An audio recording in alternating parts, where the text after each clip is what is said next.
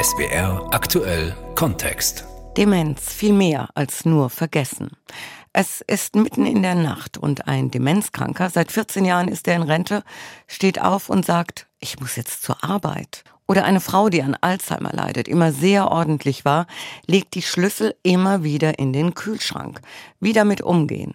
Der Kranke hat immer recht, sagt Michael Schmieder und mit ihm spreche ich jetzt, wie ein Leben mit Demenz und als Pflegende funktionieren kann. Zumindest bis zu einem gewissen Punkt.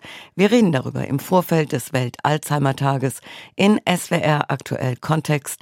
Am Mikrofon ist Stefanie Jakob. Dement aber nicht vergessen. Was Menschen mit Demenz gut tut, acht Empfehlungen. So heißt das neue Buch von Michael Schmieder. Er ist ausgebildeter Pfleger, hat einen Master in Ethik und leitete bis 2015 das Heim Sonnenwald in Zürich. Und das galt als eine der besten Demenzeinrichtungen weltweit. Herr Schmieder, der Kranke hat immer Recht. Wie schafft man es als Angehöriger, ja, das zu verinnerlichen? Das braucht letztendlich immer eine immense Umstellung und eine immense andere Sicht und ein anderes Erleben auf die Beziehung, die man bisher hatte. Der Kranke hat immer recht, bedeutet ja nichts anderes als, ich lasse mich nicht auf eine Konfliktebene drängen als Gesunder, sondern ich versuche die Situation möglichst deeskalierend zu moderieren oder zu beherrschen auch. Das heißt auch, so wie ich es in meinem Umfeld erlebt habe, eine Tante, die dann zu mir sagt, heute ist Mittwoch. Ich habe erst einmal gesagt, nein, es ist Donnerstag und sie immer wieder, es ist Mittwoch. In so einem Fall sollte ich eigentlich sagen, ja. Da würde ich sagen, für dich ist es Mittwoch. Basta. Nicht mehr. Ja. Also ich glaube, man kann das machen, ohne dass man lügt. Man kann einfach das Bedürfnis oder die Sichtweise vom anderen bestätigen. Lassen Sie uns ganz kurz noch zu Beginn den Unterschied zwischen Demenz und Alzheimer erklären, bitte. Es ist ganz einfach. Demenz ist der Überbegriff für alle Erkrankungen, die mit Vergessen und mit daraus resultierenden Verhaltensauffälligkeiten einhergehen. Alzheimer ist eine einzige Form von diesem ganzen Formenkreis Demenz. Wenn jemand sagt, meine Mutter hat Alzheimer, aber keine Demenz, das stimmt nicht. Das geht ja. nicht, okay. Genau.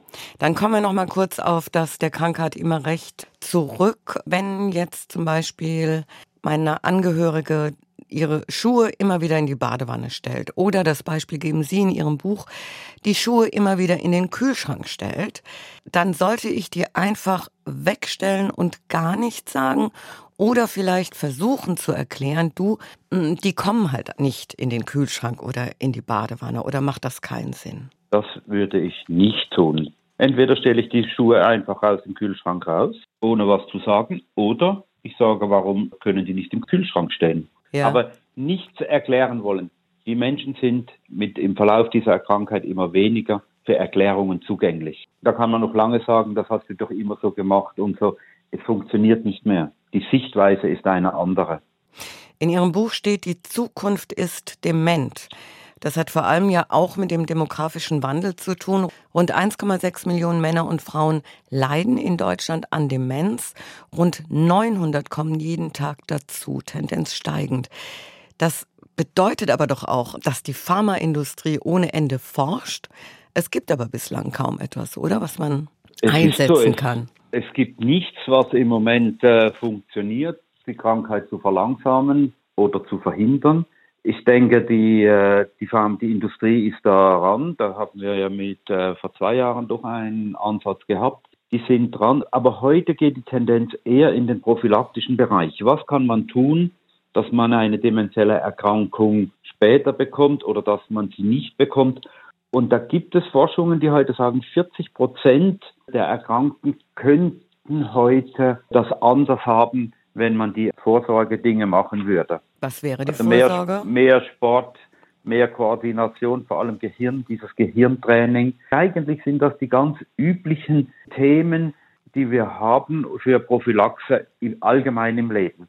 Und auch und, das soziale Umfeld, oder? Genau, ja. und genau das soziale Umfeld. Menschen, die vereinsamen, leiden schneller an dieser Krankheit. Mhm. Die Menschen, die ein gutes soziales, starkes Netz haben.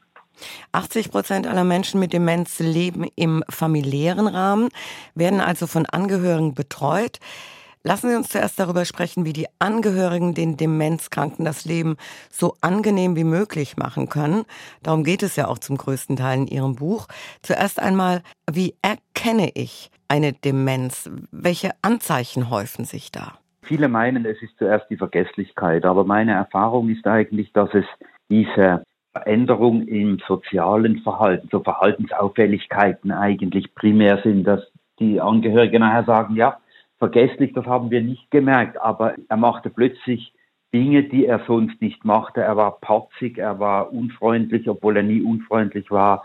Also diese Verhaltensauffälligkeiten, das ist eigentlich das, was man am allerersten erkennen kann. Vergesslichkeit kommt dann dazu und ja. da fehlen halt die letzten zehn Minuten, die letzte Stunde. Und dann gibt es Leute, die dann immer alles gleich fragen, weil sie einfach vergessen haben, was sie zur Antwort bekommen haben. Aber egal, ob es jetzt die Vergesslichkeit ist oder eben diese Wesensänderung. Sollte man dann den oder diejenige darauf ansprechen, weil das ist ja auch mit einer großen Scham besetzt. Also ich plädiere sehr dafür, dass man das anspricht, und zwar zu einem Zeitpunkt, wo man noch Chance hat, dass das vielleicht der andere sagen kann, ja, ich spüre auch, dass sich etwas verändert. Mhm. Aber das ist oft nicht möglich, weil die Menschen Angst haben, sich der Thematik zu stellen, die sie selber betrifft. Und dann plädiere ich halt sehr dafür, dass die Angehörigen mit dem Hausarzt das Gespräch suchen oder solche Geschichten. Dass man wie dann einen Umweg geht, dass man in eine Abklärungssituation kommen kann. Herr Schmieder, wie schafft man es, Menschen mit Demenz nicht danach zu bewerten, was sie vergessen, sondern äh, daran, woran sie sich erinnern? Ist es wichtig, dass wir Menschen daran messen sollen, wonach sie sich erinnern? Nein, aber normal sagt man ja bei einem Dementkranken, also es wird immer schlimmer, jetzt hat er schon das mhm. und dieses und mhm. jenes, mhm. anstatt zu sagen, aber hey, gestern habe ich mit ihm gesprochen und er hat mir ganz tolle Sachen aus seiner Kindheit erzählt. Ich glaube, das ist ein sehr idealistisches Bild, dass die Vergangenheit immer so glorifiziert wird. Das ist richtig. Es kann ja auch eine viele, absolut schlimme ja. Vergangenheit gewesen sein. Ja. Viele Menschen haben keine gute Erinnerung an Kindheit und wenn wir heute die jetzigen Alten ob das immer die guten Erinnerungen sind. Und ich bin überzeugt, dass es dem Menschen, der selbst erkrankt ist, nicht viel äh, subjektiven Gewinn bringt, außer dass er mal darüber erzählen konnte. Aber man muss sich das vorstellen, äh, wir haben einen demenziell Erkrankten, dem fehlen jetzt einfach die letzten 15 Jahre. Alles, was in diesen 15 Jahren geschehen ist, ist weg. Da ist auch weg, dass äh, seine Tochter geheiratet hat, da ist vielleicht auch weg, dass die Ehefrau gestorben ist. Das ist einfach weg. Und dann kann er sich noch erinnern, dass er, wie das war mit seiner Frau, aber es kann sein, dass er meint, das ist die jetzige Realität. Also das ist äh, für mich immer ein eindrückliches Beispiel gewesen. Eine Mutter, die an Weihnachten beim Sohn zu Hause war und am Abend, die sollte dort übernachten, hat sie versucht, den Sohn zu verführen, weil sie glaubte, das ist ihr Ehemann, weil sie sich selbst jung gesehen hat und wenn wir das mal etwas anders anschauen, der Traum von der ewigen Jugend könnte sich in einer Demenz verwirklichen. Das heißt, die Menschen ja, sehen sich in einem anderen Stadium ihres Lebens. Genau. Und dann schauen die in den Spiegel, sehen einen alten Mann mhm. und mit dem hat er nichts zu tun. Er ist jung. Und dann schaut er mal am Morgen schaut er am Küchentisch, da sitzt eine alte Frau, eine Frau, er hat vergessen, dass sie alt ist und dann sagt er, was wollen Sie hier? Und wenn man das immer konsequent zu Ende denkt, sind das ja unglaubliche Dimensionen, die sich da auftun. Ich hatte, das passt vielleicht zu den Erinnerungen, einen Onkel, der dement wurde und auf einmal hat er begonnen, über seine schlimmen Erlebnisse im Krieg, in Gefangenschaft zu sprechen. Ja. Das hatte er davor nie gemacht. Also ja. ist das auch ein Zeichen, dass eben sehr schlimme Erinnerungen wieder hochkommen? Das könnte sein, dass die wieder aktuell geworden sind. Mhm. Dass er eigentlich in einer Zeit war, wo er nach diesen Erlebnissen, dass er diese Zeit jetzt erlebt hat und statt dass er schweigen konnte, wie damals, Musste er darüber reden? Musste er es rauslassen irgendwo? Ja. Diese kriegstraumatisierten Menschen, ich glaube, da ist ganz viel verborgen. Sie schreiben in Ihrem Buch, ein Dementer lebt im Hier und Jetzt. Ja. Und auch genau das wäre eine Chance für die Beziehung. Also egal, ob es der Vater, ja. die Mutter ist, Partner oder Partnerin. Wie meinen Sie das? Inwiefern kann das ja. eine Chance sein? Man muss sich nur auf das konzentrieren, was jetzt, was für ihn jetzt ist. Also er kann nicht sagen vor fünf Jahren oder in drei Jahren, sondern es ist alles jetzt. Das jetzt kann aber zehn Jahre zurück sein, das kann 20 Jahre zurück sein. Also das, was vor 20 Jahren jetzt war, ist jetzt plötzlich wieder jetzt. Wir müssen nichts äh, verstellen, wir müssen nichts ihm vormachen, uns selber auch nicht. Und es geht ja immer darum, dass wir den Angehörigen letztendlich ihm eine bessere Situation geben können, weil es dann dem Kranken auch besser geht. Das heißt, ein Mensch mit Demenz kann auf jeden Fall noch genießen. Ja, sehr, sehr. Das ist äh, wahrscheinlich genießt er halt viel unbewusster. Also es heißt ja immer, ja, die kriegen das sowieso nicht mit oder er merkt das sowieso nicht. Das stimmt überhaupt nicht. Das Bewusstsein merkt es nicht, aber das Unbewusste, das ist ja immens da. Und ich äh, habe das auch im Buch geschrieben, diese Szene, als diese Frau Minder in mein Büro kam, von hinten mir die Hände auf den Rücken legte und sagte, es wird doch alles wieder gut. Das war eine furchtbare Zeit für mich. Ich war in Scheidung, ich war wirklich äh, ganz am Boden. Da hatte ich doch irgendwas gespürt, wo die in den Raum reinkam. Also eine Frau, die dement war. Schwer dement war. Ja. ja. Das sind die Geschichten, wo ich sage, die Menschen haben Fähigkeiten, die halt nicht immer in unsere heutige Zeit passen.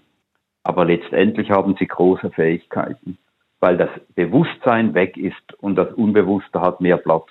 Der Sinn für Schönheit und so, das ist ja alles da. Der Sinn für Musik vor allem. Ja, für all, ja, ja. auch für Musik, ja. ja. Also Singen ist ja ein Türöffner für vieles. Und Musik genießen ist auch ein Türöffner. Also überhaupt diese kulturelle einfache Auseinandersetzung mit, den, mit, mit Musik, das halte ich schon für eines der Königswege. Was kann ich noch machen? Ähm, vorlesen zum Beispiel? Vorlesen geht schwieriger, weil es intellektuelle Fähigkeiten braucht zum Verstehen.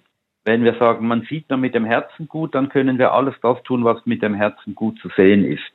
Beziehung, dann eben Musik, dann äh, Landschaften, und alles das, wo die Krankheit nicht im Vordergrund steht und die Auswirkungen.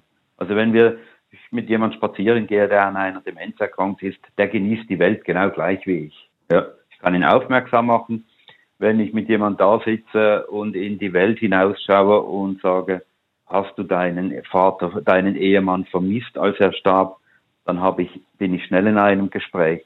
Das war übrigens ein großes Erlebnis mit meiner Mutter. Sie war dement und war dann zwei Wochen bei uns damals in der Sonnenweit. Und da saßen wir und haben in die Landschaft geschaut und sie hat mir ganz einfache Antworten gegeben zu ihrem Mann. Also mein Vater, den habe ich nicht gekannt, ich war zu klein, als er starb. Das sind Türöffner, aber alles nicht überfordernd. Das ist das Allerwichtigste. Krank ist eine Person, betroffen sind viele. Irgendwann nimmt die Krankheit dem Demenzkranken, wir hatten es ja auch gesagt, die Lebensgeschichte, was ja nicht heißt, dass er nicht im Hier und Jetzt genießen kann. Angehörige werden aber vielleicht nicht mehr erkannt. Häufig werden Kranke auch aggressiv. Man sagt ja immer, die sollten so lange wie möglich in vertrauter Umgebung bleiben. Aus Ihrer Sicht, Herr Schmieder, wann sollte man dann aber über ein Heim nachdenken. Also sicher ist nicht, wenn man als Pflegender äh, selbst krank ist und nicht mehr kann. Also ich habe Situationen erlebt, da hätte ich am besten gesagt, sofort in ein Heim, weil die Angehörigen überfordert sind mit der Situation. Das hat immer etwas in dieser Beziehung, mit dieser Beziehung zu tun, den diese zwei Menschen hatten. Es gibt wunderbare Beispiele, dass man den Vater zu Hause betreuen kann. Es gibt in, äh, in, in Linz gibt es jemand, die da auch darüber bloggt und schreibt. Es gibt aber, wenn man das Gefühl hat, ich kann nicht mehr oder wenn man aggressiv wird oder wenn man den anderen oft anschreit, dann glaube ich, muss man darüber nachdenken, ist das noch der richtige Ort? Und ist das der richtige Ort fürs Glück? Und Eine Ehefrau hat mich mal gefragt, ist mein Mann bei Ihnen glücklich? Und dann habe ich sie angeschaut und habe gesagt, war er denn bei Ihnen über immer glücklich? Und dann hat sie gesagt, nein, auch nicht. Also diese Erwartung, die wir dann an Heime haben, dass die alles lösen, das ist ja auch irgendwie äh, der falsche Weg. Aber im Heim teilen sich doch die, die Sorgen teilen sich auf auf mehr Menschen. Noch eine Frage, was ich im Freundeskreis öfter schon erlebt habe, wenn die Eltern eben jetzt alt sind und einige auch ähm, dement sind, sollte man dann äh, quasi jemanden sagen, du könntest eventuell in ein Heim, solange derjenige das wirklich auch noch begreifen kann? Oder ist dann diese neue Umgebung eher kontraproduktiv? Also vor allem Kinder machen sich ja solche Gedanken. Ja. Ich finde, man kann durchaus mit jemand sprechen, und zwar vor, dass er eine Demenz hat. Wie sieht das aus, wenn du mal nicht mehr selbstständig sein kannst? Und da gibt, es gibt zwei Strategien. Die eine ist, dass ich frühzeitig in ein Heim gehe und dort möglichst lange sein kann. Die andere ist die, dass der ganze Wagen an die Wand fährt, sagt man hier. Und dann gibt es Notlösungen. Ich kann Ihnen aber nicht sagen, was bessere, der bessere Weg ist. Oftmals ist man ja im Trauten in der Umgebung zu Hause fühlt man sich wohl und man will ja keine Veränderung. Wenn jemand aber eine dementielle Erkrankung hat, dann muss man ihn nicht mehr fragen, ob er ins Heim will oder nicht. Dann entscheiden das andere.